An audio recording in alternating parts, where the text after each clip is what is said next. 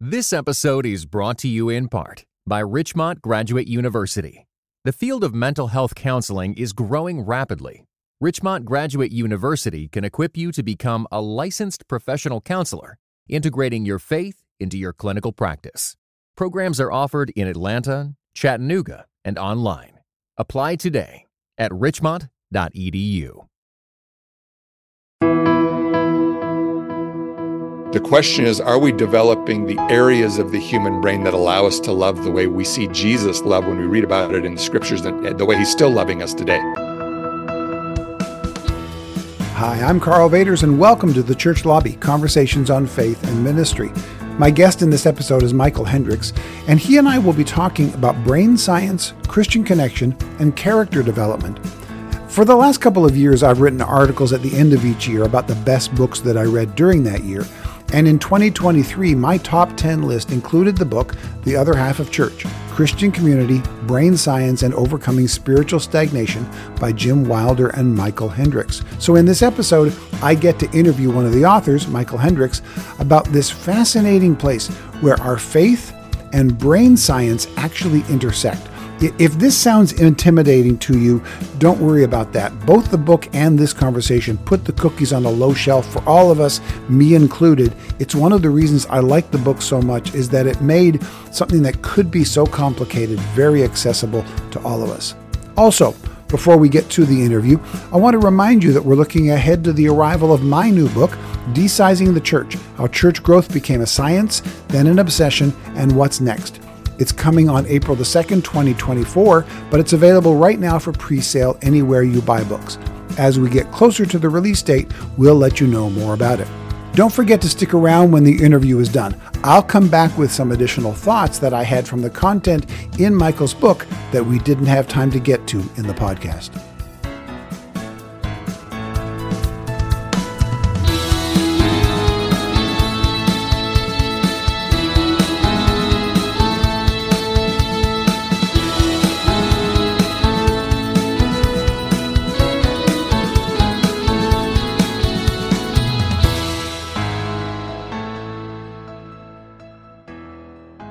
Well, my guest today is Michel Hendricks, and uh, Michel, you you uh, co-wrote a book that was one of my favorite for the year in twenty twenty-three, mm-hmm. The Other Half of Church, Christian Community, Brain Science, and Overcoming Spiritual Stagnation. So thank you so much for being with me on the podcast today. Uh, you're welcome, Karl. Thanks for inviting me. Yeah. How did you get involved in co-writing a book about brain science and the church? Where does that, I am fascinated by the two. I've done some reading over the last year or two over a bunch of that, including diving fully into The Body Keeps the Score and those kinds of things. And I've just been fascinated by it, but I don't find very many who share my fascination of brain science and the church. So even when I just saw the title and went, oh, it's about this, I read it and then was just blown away by what's in it. How do you get involved in something like that? Yeah, well, it, you know, a lot of times when someone writes a book, it's because I've become such an expert in an area that I want to share my expertise with everybody so they can become experts and smart, just like I'm smart.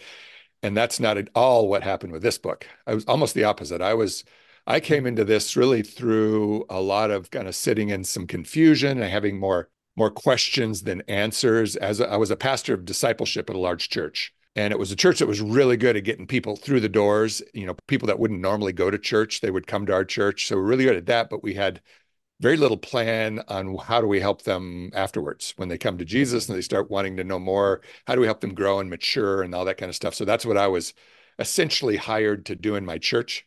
And so I did a bunch of stuff, a lot of the typical stuff I had learned growing up. You know, I became a Christian in college years. So all, all of my experience, I tried a bunch of different stuff.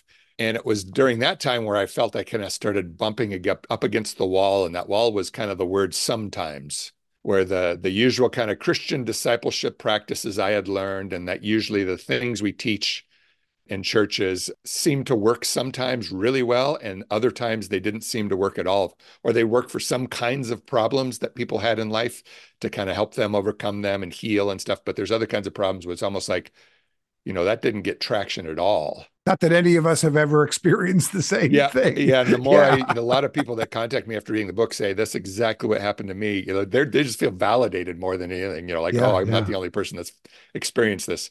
And so it was in the middle of that, is probably two years into my my job as discipleship pastor, maybe two and a half, that I just started realizing, you know, I don't know how to do my job, because I don't think I understand how people mature and grow in character and and become the things that Jesus seems to say that we should easily and naturally become. And so I, I got to that point is when I didn't, I got a, a phone call one day of a man who was had visited our church. He was an elder of another church in Denver. And he said, Michael, I want to have lunch with you. You know, I'm a friend of, lifetime's friend of Dallas Willard. You know, and Dallas is kind of a, a discipleship guru type of a guy. We sat down for lunch and he said, you know, Dallas would tell me, you know, it seems like a lot of people are reading my books, but I don't see hardly any churches actually doing it. And then this man said, well, it looks to me like you're actually doing it at your church, which normally would be a compliment, right? But I was swimming in this confusion and frustration as a pastor and said, yeah. So I said, yeah, but, and I shared kind of just all what I just shared. I have more questions than answers. I feel like I do, like I'm missing big pieces of the puzzle about how people actually grow as followers of Jesus. And so he said, well, why don't we get together and start meeting once a month and having lunch, and let's study this and see if we can maybe unearth some stuff together. And uh, and I invited a fr- another friend of mine who's a pastor. And we, so we started meeting every month, just reading books and looking at videos, listening to sermons, all sorts of stuff. And it was, you know, maybe six months into that where this man, his name's Bob, he said, you know, I think we're ignoring the role that the human brain plays in discipleship. And I had no idea, like I had no idea what he was even talking about. I basically said, Bob, I, I don't know what you're talking about. What do you mean? And he said, well, let me invite my friend Jim Wilder to our, our lunch next month, because I think he probably can explain it better than I can. And so that's what happened a month later. Jim Jim Wilder sat down, asked me, you know, what do you want out of this meeting? And I kind of shared some of my frustrations as a, as a pastor of discipleship. And he said, well, Michael, I think it might help you understand a little bit, if it would help you to understand a little bit how about God, how God designed the human brain to mature us and to grow our character. And then he bent over and pulled out a plastic brain out of his bag. He unhooked the right and left halves and started showing us how and how the brain processes our life experiences to form our character and to bring healing and to build us up into the image of Jesus. I had never heard anything like that in my life. I'd been a Christian maybe thirty-five years at that point, and no one had ever said anything like that to me. The role that the brain plays, you know, which of course is the hand of God as well, because he designed it, he wired us up. And so once I heard a little bit of what Jim was saying, I was like all in. My wife and I basically jumped into the deep end of the pool with him, and he and his wife opened up the, the doors of their house and their lives and their family to us, and we just couldn't get enough. So that's kind of how I got exposed to this. Yeah, yeah. The brain is, it's really the last frontier of medical science, because we understand how the pancreas works. We understand how the liver works, yeah. But we are barely scratching the surface, sometimes literally, of how the brain works. Yeah. And we're, we're really almost where, where we were in medieval times for the rest of the body. It feels like we're kind of there with brain science, but we're just beginning to understand, first of all, that it's important, and then beginning to understand, I think, how it works. What would you say, before we actually get into the some of the great content, what would you say, let's this t- start right out front with those who are skeptical about what are we getting into brain science for? Why don't we just, you know, do it, you know, preach Jesus? Why don't we just do this? Why are we even bothering with this? And for those who might even be a little bit concerned that we're getting into some spooky, weird areas mm-hmm. when we start talking about things like how our brain functions and so on, what would you do to allay some of those uh, fears and concerns? Yeah, so I, I too, you know, I'm a, a student of scripture as well. And I was thinking, even when Jim would start explaining some of the things and some, some Christian practices that maybe we don't think of that have been lost to the church for a long time. But if you look at the way the brain was designed, it's very important. And I thought, well, if it's right that the same person, the same God who does, who inspired scripture through his Holy Spirit is the same one who also wired our brains together, then we should see some of these things we're learning from the brain should also agree with scripture. So, you know, if you read The Other Half of Church, I have a lot of scripture in each passage for each of the kinds of areas of practices that we do, showing how what the brain is designed to use to learn to grow is also we see all over scripture. A lot of times we know it, obviously, but sometimes these are things that we just kind of minimized in scripture. But now that we see how important they are to the human brain, we realize, oh, wow, when he says this, this is a lot more important than I realized, but I just kind of overlooked it because I didn't have I didn't have like a background and infrastructure to realize that this was that important. Right up front, you and Jim lay some things out that help us to change some misunderstandings. I think most people have an have an understanding that there's there are two halves to the brain, and yeah. we've got this idea that the right is creative, the left left is analytical. You know, some people are more dominant in one, and others are more dominant in the other, and so that's why you've got the creatives on one side, and you've got the you know academics on the other side. And what you say you discovered was that in fact we have really misunderstood a lot of that. That while the brain does have two halves, that it functions in different ways than we thought, and that we in the church are pretty much only tapping into one part of that. So walk right. us through, how do the different halves function, and how have we maybe misunderstood the way they function? Yeah, the right half of the brain really is what we would call our social, emotional, you know, relational brain. It's basically asking questions like, who am I attached to here? Who's happy to be with me? You know, also, is this safe, or is this a good place to be? Is there anything scary here? Is there anything bad I need to worry about? Is this really good? And it's also asking, you know, does anybody in this place and around me get me? Can I tell from their faces that they care about me, that there's compassion, that they know what's going on inside of me, that there's there's a bond between us? And also the right side has a lot to do with, with a really missing part in Christian discipleship that's fundamental to the brain, which is our identity. Like, who am I in this situation? And also, who are we as a group? What can, what is it like our people to do in this situation I find myself right now? Our brains, twelve times a second, our brain is asking, looking for that, answers to that question. Did I hear you say twelve times a second? twelve times a second, okay, our brain is wow. processing aspects of all these different kinds of questions like I just mentioned, but they're all relational. They're bonding, they're who's bonded to me, who's with me, who's having compassion. I mean, who am I and who are we? And then the left side of the brain is more, it's kind of the, the rational brain. It's much, much slower. So the right brain, okay. this relational brain, knows things really fast. That's why a lot of times you know something, but you can't explain why you know it. Oh, yeah. And maybe yeah, it takes yeah. another minute, a couple of minutes, and you realize, oh, okay, now I can, now I have some words to explain it. Or sometimes it takes a couple of days, or you need to talk with someone about it. That means our right brain's come to some conclusions. It's very much faster, and it's not verbal. And our left brain, a lot of what our left brain is doing is it works to try to put into words what's going, what my right brain has already found out or decided. Might even be explained more as kind of the gut. Like yeah. when you say you have a gut reaction, that's your right brain recognizing maybe patterns and relationship things and cues yeah. that it's tapped into. I think at one point in the book, you even talk about how the right brain processes things. You, you said twelve times a second. I can't remember what the numbers were in the book, but the left brain is just like one step slower than that. Yeah, it's like five times a second. Yeah, it's about oh, five. Oh, okay, so that's why we tap into cues, facial cues, relational cues, and then later on we have to sit down and figure out, okay, why is that? Because what you're describing is what everybody has experienced, right? We get this gut reaction, something's not right here, or something's wonderful here, and only later can we process rationally what that wrong thing is or why it feels right here. That's not an emotional response, what you're saying, really, as much as it is what a relational response. It's if it's not emotional, what is the better way to, to categorize that response? Well, emotions are involved. Emotion's part of it. It's not all emotional, though. It's who, okay. who I'm bonded to. What's my snap assessment of the situation based on a library of past experiences? Do I feel all alone here? Or do I feel like there's some people that are with me, whatever happens to be going on, whether it's a good thing or a bad thing or a boring thing? Or a, and then our left brain then is trying to figure out, hmm, I wonder why I'm having this reaction. And here's a little piece of scripture, too. You know, I've read this many times. Uh, Jesus' half-brother, when he writes, you know, we as a people, we are slow to speak and very quick to listen. And what that means is when you're slow to speak, you're actually giving your right brain time to process this stuff. And you're actually looking and soaking in the faces of the people around you and the, and the nonverbal la- language before you speak. Whenever we speak really fast, that's usually a sign we're not doing well because we've kind of short-circuited our right brain and we're going straight to words. In that case, a lot of times the words aren't going to come out very well. But now we know some brain science. When we're speaking, when we're very slow to speak, it means our brain is working well. When we're fast to speak, it means our brain's not working well. Okay. Now, let's add to the left and right.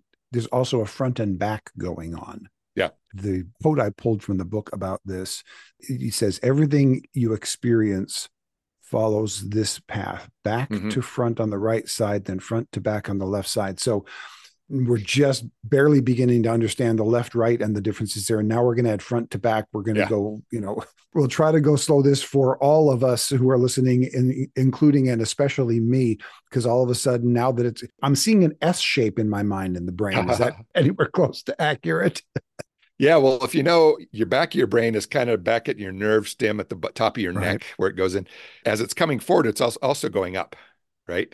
Oh, okay. Yeah, yeah, And then yeah. all this travels over, like behind our eye, it travels to the left side. And the left side is kind of up and then down on the left side. So S shape as much as it's a bent U shape kind yeah. of. Yeah. Oh, okay. Okay. I and this is just now. the control processor of the human brain. It's not the yeah, entire yeah. human brain. The human uh, brain does a lot of other stuff. We're talking about the control processor, which is the part that's constantly processing what's going around us and lining it up and trying to find out who am I in this situation. It's really identity driven. Okay. I'm just going to ask you a basic two word question. So what? yeah. For those of us who are in ministry, for those of us who are Christians, for those of us who are helping people process spiritual and emotional information and behavior and character formation, so what? How does this help me understand that and do that better? Yeah, so we find pretty clearly, both Jesus says it and Apostle Paul says it, Jesus' disciple John say it, that the main thing Jesus wants us to do as disciples is, is go and make disciples of all the nations and teach them to obey everything he's commanded us, right? But all the all of his followers in scripture say over and over again that every command, you know, to teach every people what Jesus commanded, every single command follows under one giant overarching command, which is to love God and to love other people well, right? And so when we're trying to make disciples of Jesus, we're trying to make you know, primarily, there's lots of areas of that. Our, our central function is to create a people who love like Jesus loves.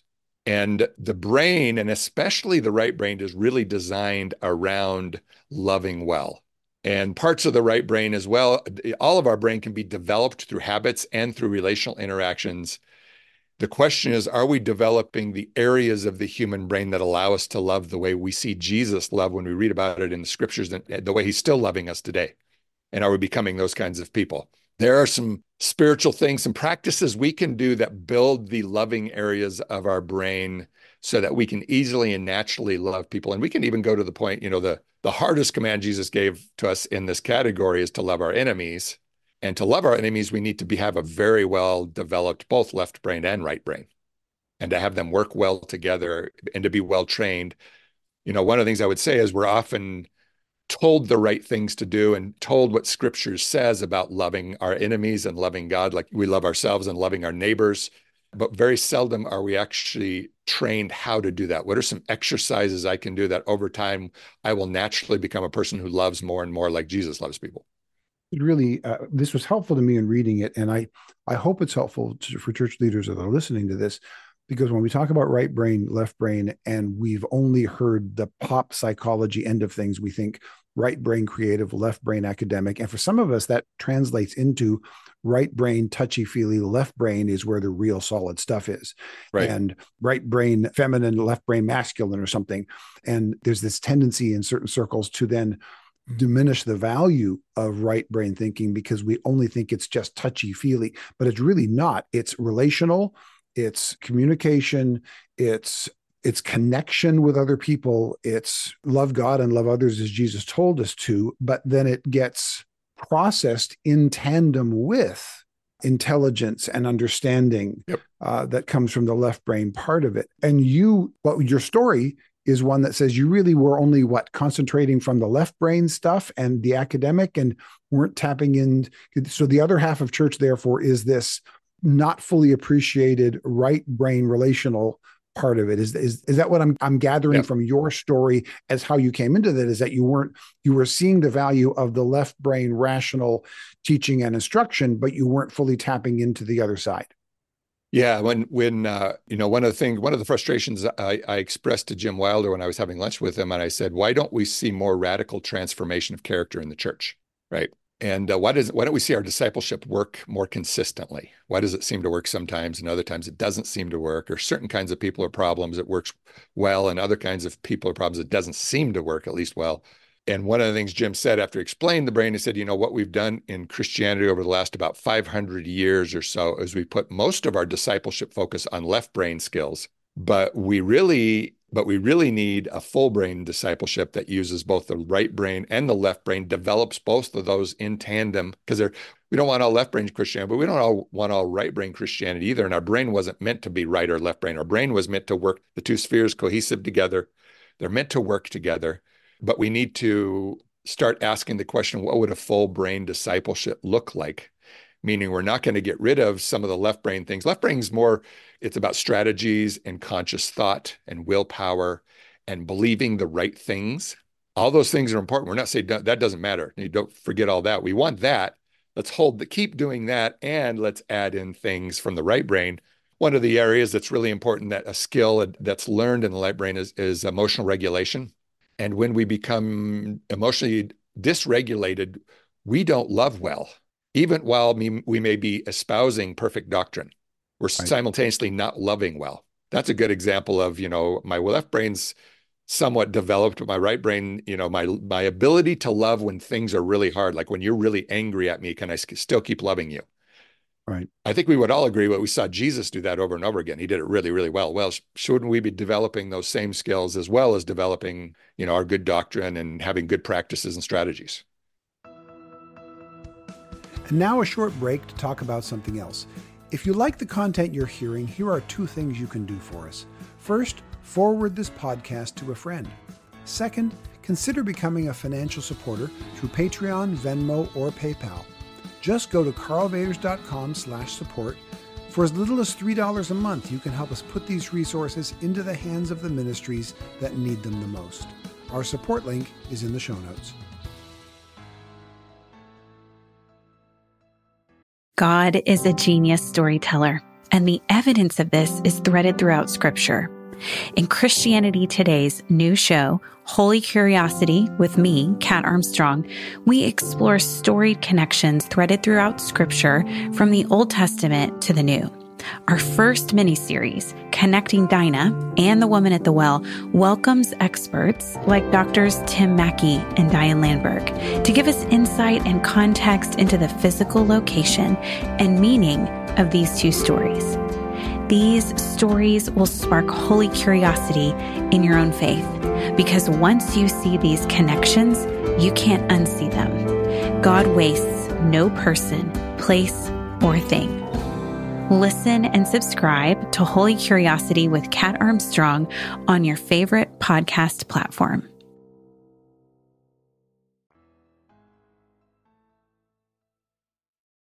In the book, character formation is a primary responsibility of the church. And I think sometimes we get the idea that we develop character by just teaching these are the right things to do and do these things. But we all know, we've seen people follow the rules but not develop good character. They're maybe doing the right things, but they're not really being who Jesus called us to be. And if you're going to move from knowing the right rules to doing the right things to being who we should be, you've got to involve both sides of yep. the brain, right? If you've only got one, then you've got a bunch of nice people who may be believing wrong things. And on the other side, you might have a bunch of people who know the right things to do, but are acting like jerks. Right. We don't want either. Yeah. We don't want either one of those, right? So, so when the two halves work together, that's really where becoming like Jesus, this is how the brain participates in character development. It's not yeah. all in the brain. It's not like we can just turn our brains on and make ourselves do that. We are not computers, but the computer inside our skulls needs to be involved properly in the process of character formation. Correct. And character also is a very fast decision. It's largely, it's right brain dominant. Character is kind of like our instantaneous behavior, instantaneous reactions to things. And uh, we can't change our character by willpower, because our willpower is very slow. So we've already, you know, my angry look at you or my impatient roll my eyes at someone who just said something I thought was stupid in the meeting at work. Those come out really fast. And then later I realize that I did it, right? The question is, how do you actually change that really fast, instantaneous, spontaneous response, those bounces, to be very loving? Yeah. How do we get there? That's that's a big question for a lot of us, for most and of us. That is the right brain stuff that we talk about in The Other Half of Church, is how does how does the brain actually form character? And it forms it through a very full brain process that's heavily dependent on the right brain concepts of bonding and group identity. What kind of people are we? Building our group identity is like building a library that at a really fast speed, our right brain will access that library, and And different stuff will come out according to what's been stored in our group identity, what kind of people we are.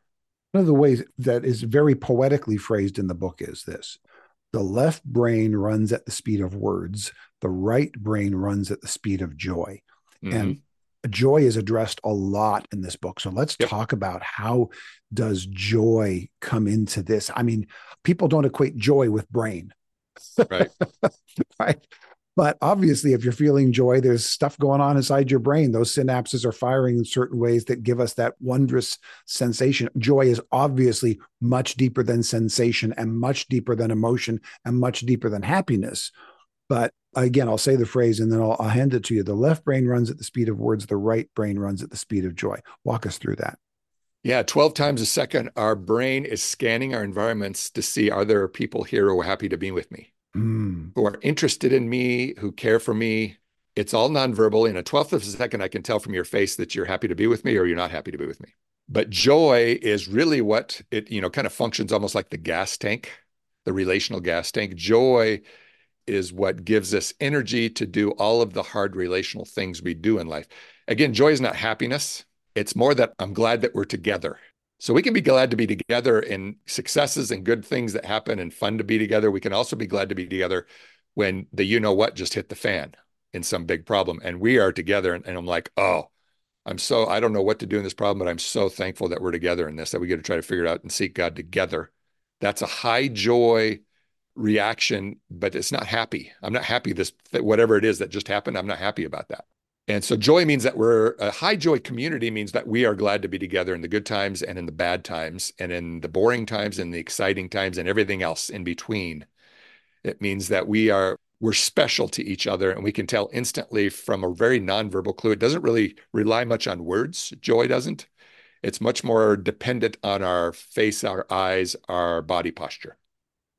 Pictures in my head now as you're talking about that. One on the positive, one on the negative side. On the positive side, think of the joy. I'm a grandparent, so I, I think immediately of the joy.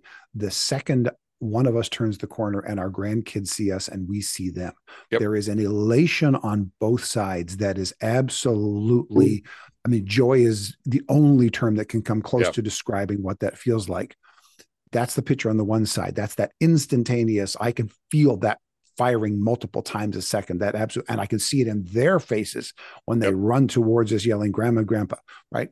The other side of that is, well, let's get right to it. The kind of conversation you and I are having right now on the internet with a slight delay. It's a slight delay electronically, but if our brains are looking for stuff twelve times a second, that means that there's, that it's called asynchronous communication, I believe is the term. Yep. And we're spending so much time on our screens where we are not having the normal, natural speed of even facial recognition. Am I tracking correctly with the, the differences between those and how does that impact us in character formation?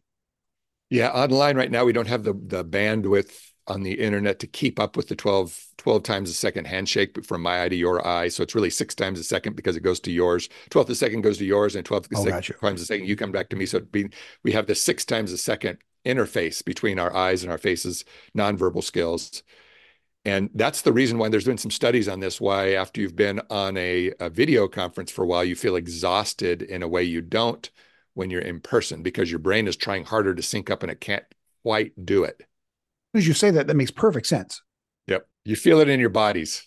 Yes. I can't imagine anybody who spent any time doing this that would go, oh, no, that's a bunch of nonsense. But yeah, that absolutely makes sense. It's not, our brains are not calibrated at the same pace as our computers are. And the right. only way we're going to have properly synchronous calibration, uh, boy, I just said way, way more big words than I've ever put together in three or four words together. The only way we're going to do that in a way that is designed the way the way our brains work is when we're in the room. This comes down to, as we're talking to, you know, most of the people that I'm talking to right now, we're talking to primarily small church pastors.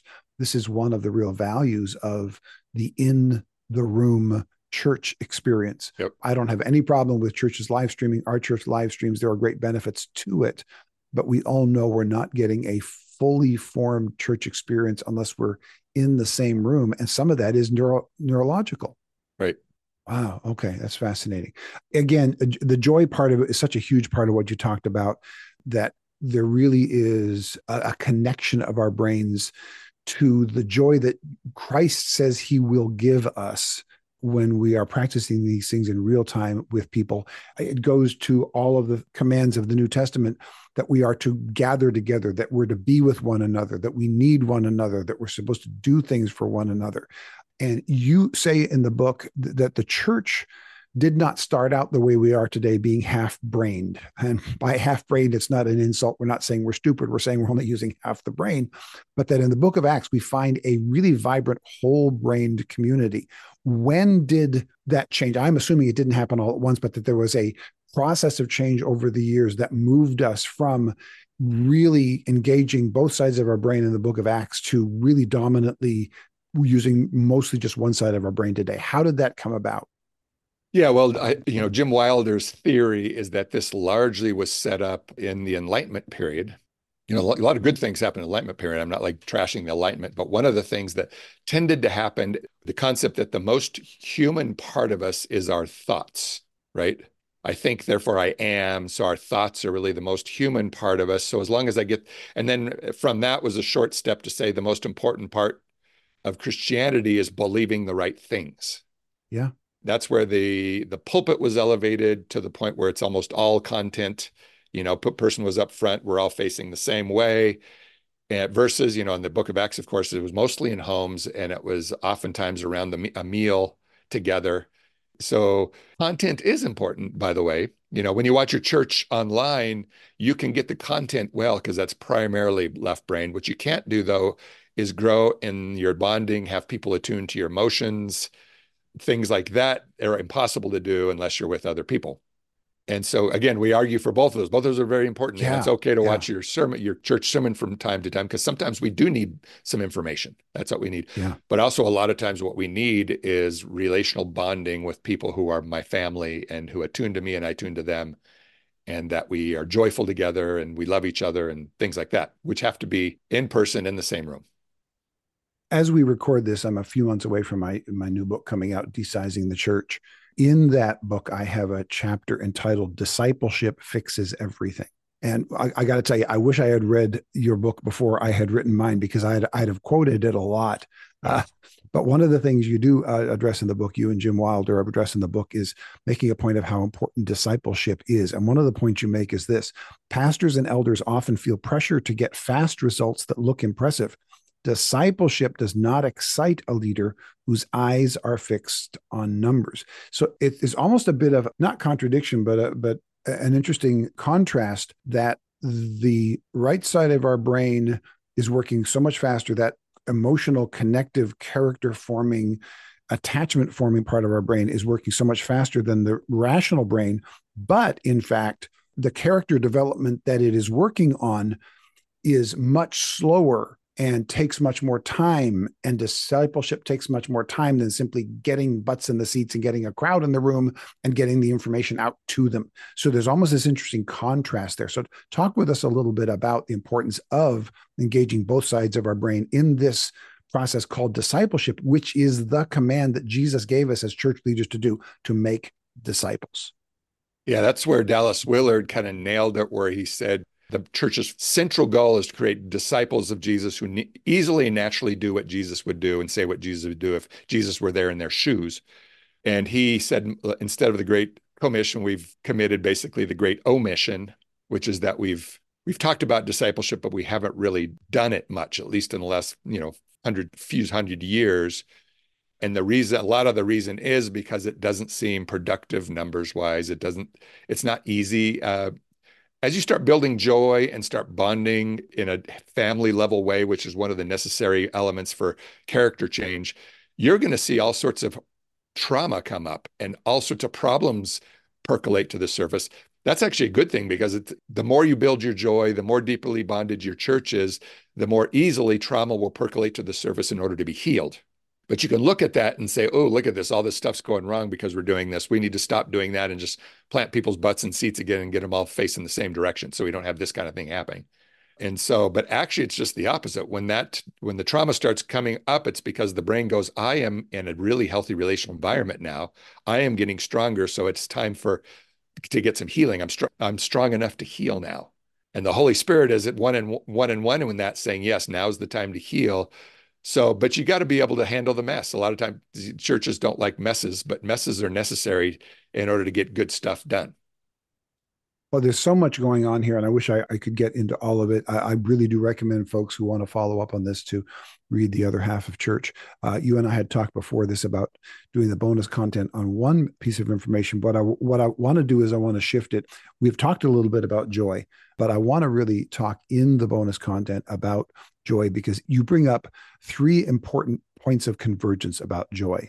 That joy is primarily transmitted through the face, which we talked about a little bit, that joy is relational, that joy is important to God and to us, and that gratitude is the first step in having joy. And including, you talk about how joy leaks and how do we plug those leaks. So yeah.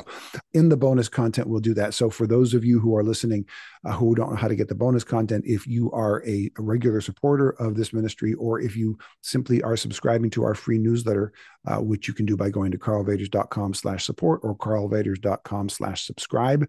Either one of those, sign up for our monthly newsletter, and you will get the link to all of the bonus content for all of the podcasts, including a special conversation that uh, Michael and I will have about joy.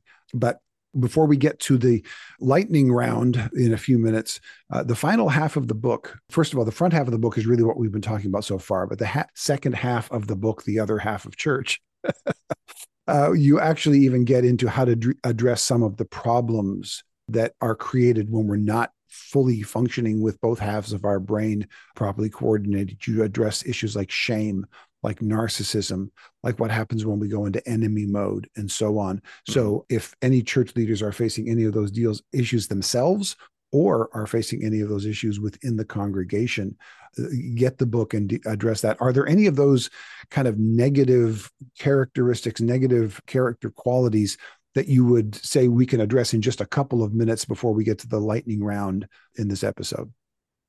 Yeah, yeah. One of the ways our character is changed is by two things: by regularly repeating to each other what kind of people we are in specific situations. Like, who are we as Jesus' discipleship, or who are we as a church when someone cuts us off in traffic and flips the bird? Oh, gotcha. Right. Or when we get the promotion. So we need we need help with good things and hard things and everything. What happens when, you know, like a pastor, for example, what happens when someone comes to you and says, "Pastor, you know, my my uh, my brother and sister say that the vaccine is evil and it's a satanic way of corrupting our brains, but then my my mom and my grandmother said, no, it's going to save our life. What do you think, Pastor? What do I do? I get the vaccine or not?" During COVID, most pastors would draw what's called a file not found in their group identity, because they go like, what kind of people are we? I have no idea. Yeah, yeah. Right? Or, you know, if you're a pastor too, and someone comes up and says, you know, my daughter says she wants to transition to become a male and that she wants to have the transition surgery now. And if she doesn't get it, she said she's going to commit suicide. Pastor, what am I supposed to do? Right. Again, that's a file not found. No, nowhere in seminary, nowhere in our discipleship have we told people how to even think about these kinds of problems. So a lot of pastors are just getting, uh, you know, four oh four file not founds in their brain, and it's very uncomfortable. But we need to start by developing a good and healthy and robust group identity about what what's it look like to live in God's kingdom on this messy place called Earth. And then the second big thing is then when we see each other, forgetting who we are, not acting like the people we really are, how do we give them gentle reminders of who we are in the form of correction? Those two things are real key if we're going to if we're going to be a church that actually builds character into being children of our greatest character trait is that we're children of God. What does that look like? And so those are two things I go I go into at, at depth in the book, and yeah. uh, would encourage you to kind of dive into that. Yeah, it, it is important to understand the book is not entitled The Other Half of the Christian. It's The Other Half of Church, because mm-hmm. it's not just individual Christians who need to be fully functioning, whole-brained people, but the entire church itself yep. then takes on that character. And you can go, just as you can find a healthy or an unhealthy Christian, you can find a healthy or an unhealthy church. And operating together on both sides of our brain is not the entire answer to any of this. We're not presenting it that way at all, but it is. It, we'd be foolish to ignore how God created this organ in our body that literally controls every single function of our brain, whether consciously or subconsciously, and to understand that, how it's governed to use our body, and and to see the scripture, because you you've got so much scripture in here that matches up with, we've already talked about some of that, but the scriptural bases for it. So again, I really do encourage pastors, if you want to get more deeply into this, and especially if you want to recognize and correct some of the uh, difficulties in the last half of the book that we barely got to touch on today, I encourage you to do so. Uh, but before we do that, and then before we pause to do the bonus round that folks can get if they go to karl vaters dot com subscribe or karl vaters dot com support, uh, let's go through the lightning round together. We've got four questions for you today. First of all, what are the biggest changes you've seen in your field of ministry in the last few years, and how have you adapted to it? Yeah, the biggest thing probably in the last few years is COVID and the willingness for people to think maybe there's more to this than what we've been doing in our churches, and there's more, there's more ways to experience God than maybe I've been told or trained how to do. And just an openness to try new things and see, well, maybe, you know, scripture at the same time, try new things and see, you know, maybe there's some something out there that will generate a deeper, more lasting love of Jesus and love of the people around me than I'm able to do right now. It's that hunger. There are two uh, almost equal but opposite reactions to that. There are the healthy churches that respond to, hey, these are people who are spiritually hungry and they're asking important questions. And there are unhealthy churches that respond with, that's not the kind of question we ask here. Right. And see it as a threat rather than as an openness to deeper spiritual conversations. And pastors, let me encourage you, quite often the people who are asking the deepest and most important questions are coming from places and behaviors that are not biblical, that are not scriptural, but they are asking questions, and we need to be far more open to their probing and to sometimes even their anger. Yep. Because people who are questioning things seldom ask questions in the way we wish they were asked. Right. That's true. But that's changing. And I think we, I think it's an opportunity to address more than a threat to be feared. Yeah, uh, for sure. Yeah. So second question, what free resource like an app or website has helped you lately that you'd recommend for small church ministry? Uh, we have kind of a, a thing we call Joy Stream. It's at Life Model, my, life model works dot org, where for ten bucks a month or somewhere around there, you can watch all the videos online. So you can sign up and watch a bunch, and then you can deactivate if you're not watching.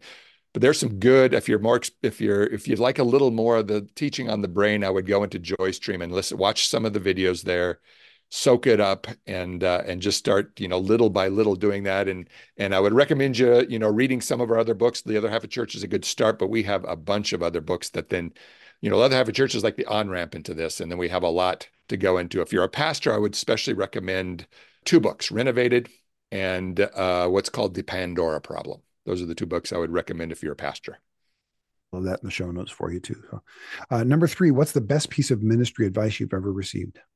Yeah, best piece of ministry advice is to pay attention to your fears and never be motivated by fear. And mm. if you find yourself being motivated by fear, that's a really good time to slow down, interact with Jesus, and say, Jesus, I'm having some fears. Is there anything you want me to know? And that's following our fears. Jesus will take it to us some really healing places. So pay attention to your fears and don't be motivated, and don't motivate others by fear. My guess is that the opposite would be true. That is, if you're not paying enough attention to your fears, you are probably more likely to be motivated by them. Without realizing it, yes. Yeah, exactly. Yeah, yeah. And then finally, what's the funniest or weirdest thing you've ever seen in church?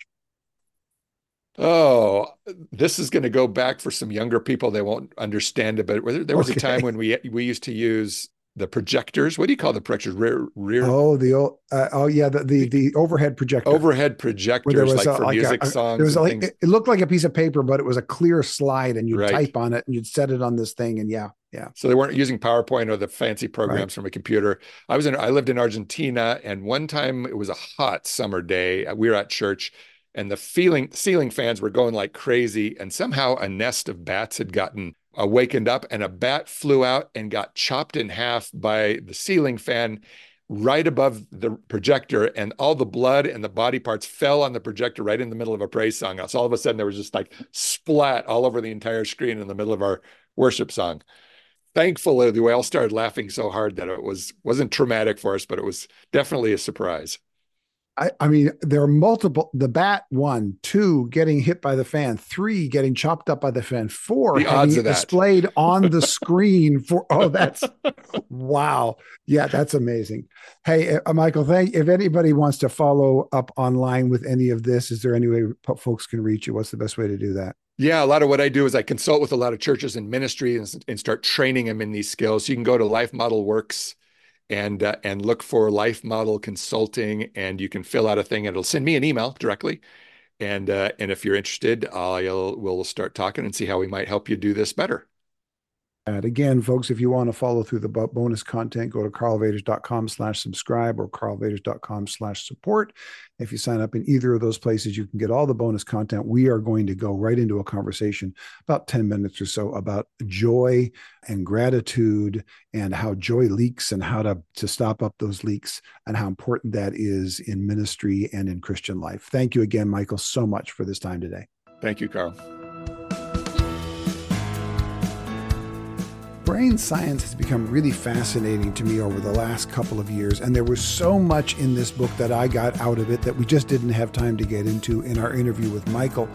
But one of the things that I did want to talk to you about a little bit was this, that this idea of joy being such a driver for our emotions and something that the Bible talks about so much, that joy is primarily infused into our lives by storytelling and not by teaching. If you take a look at the teaching of Jesus, the Bible tells us that he never taught without telling a parable. Jesus was a storyteller. The Bible is filled with stories. Yes, it has instructions. Yes, it has commandments. Yes, it has teaching, but it's all built around the story of what God does interacting with his people. And when we retell those stories, there's something that connects on a deeper level with us. So I encourage us as pastors to not back away from teaching at all, but to infuse our teaching with storytelling from Scripture and from our lives, because that's the vessel that transports the teaching into people's hearts and lives and gives it a higher likelihood of actually being lived out in their character. The second thing that the book talks about that we didn't get into almost at all was that trauma is something that really happens within our brains, and that God has designed our brains to overcome. And that storytelling actually helps us overcome trauma. If you've ever been through trauma and have received healing through trauma, you will know that simple instruction about how our brains work isn't what got you through it. But talking with other people about their stories and sharing your story with them is a great way of healing trauma. And it helps to eliminate future triggering from the trauma that we've received. This is a big part of what Michael talks about, where both sides of our brain are working together. It's really important. So if we can dig into Scripture, understand how much God loves us, respond back to that with gratitude, tell our story of healing, hear other people's stories of healing, this is a huge way of overcoming generational trauma, your own specific trauma, church trauma, and everything else. And then the last piece that I'd like to talk about, that I want to encourage you to go to his book for, is this. They talk about when a pastor's character flaws get a pastor in trouble. And we're seeing this happen so often, far too often recently. When that happens, as they say in the book, we often hear people say, well, he needs to take some time off to get healing. But the point they make in the book, and I think it's really important, is this, that while healing is a part of the path to getting whole, what a leader needs more than healing, if they've got a character flaw, is maturity. If people have been hurt, they need to be healed. But if our character is flawed, more than healing, we need maturity. And a healthy church helps not just the members, but the leaders become more mature believers, because all the healing in the world will not make a person mature. That's all in the book. I encourage you to pick it up. The Other Half of Church. It will bless you, and it will bless your ministry. This episode was produced by Veronica Beaver. It was edited by Phil Vaters. Original theme music was written and performed by Jack Wilkins of jack wilkins music dot com. The graphic design is by Solomon Joy. And me, I'm Karl Vaters, and I hope to talk with you again in the church lobby.